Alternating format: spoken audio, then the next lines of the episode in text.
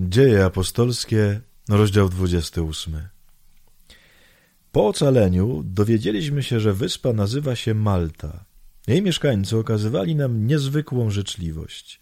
Rozpalili ognisko i zajęli się nami, gdyż zaczął padać deszcz i zrobiło się zimno.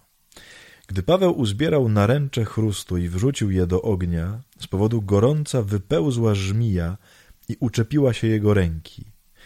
Mieszkańcy wyspy, widząc gada, przyczepionego do jego ręki, mówili między sobą Ten człowiek jest z pewnością mordercą. Wyszedł wprawdzie cało z burzy morskiej, ale bogini sprawiedliwości nie pozwala mu żyć. Tymczasem on strząsnął żmiję w ogień i nic złego mu się nie stało. Oni oczekiwali, że ręka zacznie mu puchnąć albo że nagle padnie martwy. Czekali dosyć długo i widzieli, że nic złego mu się nie stało. Dlatego zmienili zdanie i mówili, że jest Bogiem. W pobliżu tego miejsca znajdowała się posiadłość zarządcy wyspy Publiusza. Przyjął on nas bardzo życzliwie i trzy dni przebywaliśmy u niego. Wtedy właśnie zachorował ojciec Publiusza i miał gorączkę z powodu biegunki. Paweł poszedł do niego, pomodlił się, nałożył na niego ręce, a on wyzdrowiał. Po tym wydarzeniu przychodzili do niego także inni chorzy mieszkańcy wyspy i byli uzdrawiani. Z tego powodu darzyli nas wszystkich wielkim szacunkiem.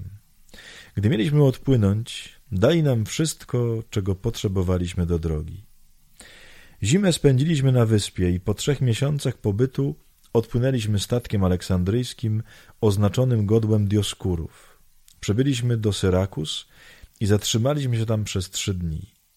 Stąd wzdłuż wybrzeża dotarliśmy do Regium, gdzie pozostaliśmy jeden dzień. Nazajutrz, dzięki południowemu wiatrowi, dopłynęliśmy do Puteoli. Tam spotkaliśmy braci. Na ich prośbę spędziliśmy u nich cały tydzień. Wreszcie udaliśmy się do Rzymu. Dowiedzieli się o nas, tamtejsi bracia, i wyszli nam na spotkanie aż do forum Appiusza i trzech gospod. Kiedy Paweł ich zobaczył, podziękował Bogu i nabrał otuchy. W Rzymie pozwolono mu mieszkać w domu prywatnym, ale pod strażą żołnierza. Po trzech dniach poprosił on do siebie ważniejszych przedstawicieli społeczności żydowskiej, a gdy przybył, powiedział Bracia, nie uczyniłem nic przeciwko mojemu narodowi, ani ojczystym zwyczajom, a jednak uwięziono mnie w Jerozolimie i wydano Rzymianom. Oni po rozpatrzeniu mojej sprawy postanowili mnie zwolnić. Stwierdzili bowiem, że nie zasługuję na śmierć. Jednak Żydzi wystąpili przeciwko mnie bardzo stanowczo i dlatego musiałem odwołać się do cesarza. Nie zrobiłem tego, by oskarżać mój naród. Dlatego poprosiłem was do siebie, aby zobaczyć się z wami i powiedzieć, że to właśnie z powodu tej samej nadziei, jaką żyje Izrael, noszę kajdany. A oni odpowiedzieli, nie otrzymaliśmy z Judei żadnego pisma w twojej sprawie.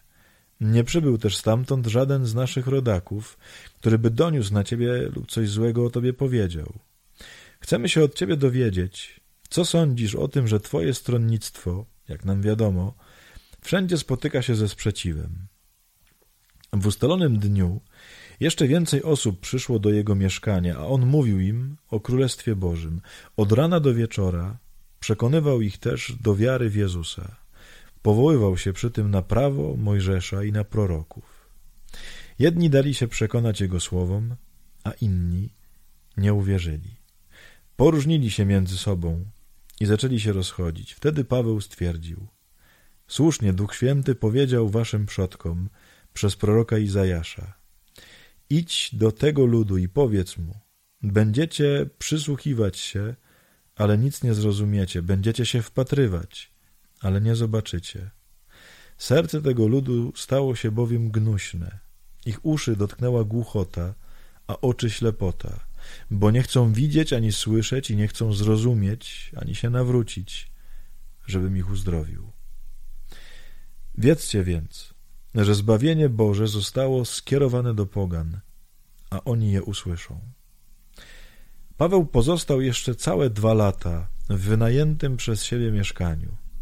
Przyjmował wszystkich, którzy przychodzili do niego, odważnie i swobodnie nauczał o Królestwie Bożym i o Panu Jezusie Chrystusie. Moi drodzy, tak się właśnie kończą dzieje apostolskie. Bardzo to zakończenie lubię. Dlatego, że mam wrażenie, że ten rozdział jest tak naprawdę opowieścią o tym, co się będzie potem już działo z Kościołem, z uczniami Pana Jezusa aż do końca świata. Czyli Kościół będzie głosił, Kościół będzie głosił często w kajdanach i Kościół niektórych pozyska, a innych nie. Zobaczcie, ta cała opowieść jest właśnie o tym, że Paweł podróżuje przez kolejne miejsca, spotyka się z życzliwością, z podejrzewaniami jakimiś, z, podej przepraszam, z podejrzeniami, spotyka się z y, dobrym przyjęciem, ze złym przyjęciem i tak dalej, i tak dalej. I są ludzie, którzy go słuchają i przyjmują wiarę, i są tacy, którzy go słuchają i nie przyjmują wiary. I ten rozdział się kończy właśnie czymś takim, że tak to będzie do końca czasów, że mamy iść, mamy głosić i mamy się też nie przejmować trochę tym, że nie wszyscy przyjmują. Pan Jezus wie, co robi. Pan Jezus nas prowadzi. Kochani, po raz kolejny chciałbym wam dać takie zadanie. Wiem, że już o tym mówiłem kilka razy, ale myślę, że w dziejach to jest ważne, żeby do tego wracać. Komu dzisiaj opowiesz Ewangelię? Przyjmie to, przyjmie. Będziemy się z tego bardzo cieszyć. Nie przyjmie, to może to jeszcze nie jest jego czas. Tylko pytanie, czy Pan Jezus będzie miał ucznia w Twojej osobie, który pójdzie i będzie głosił Ewangelię nadziei, która jest w Jezusie Chrystusie.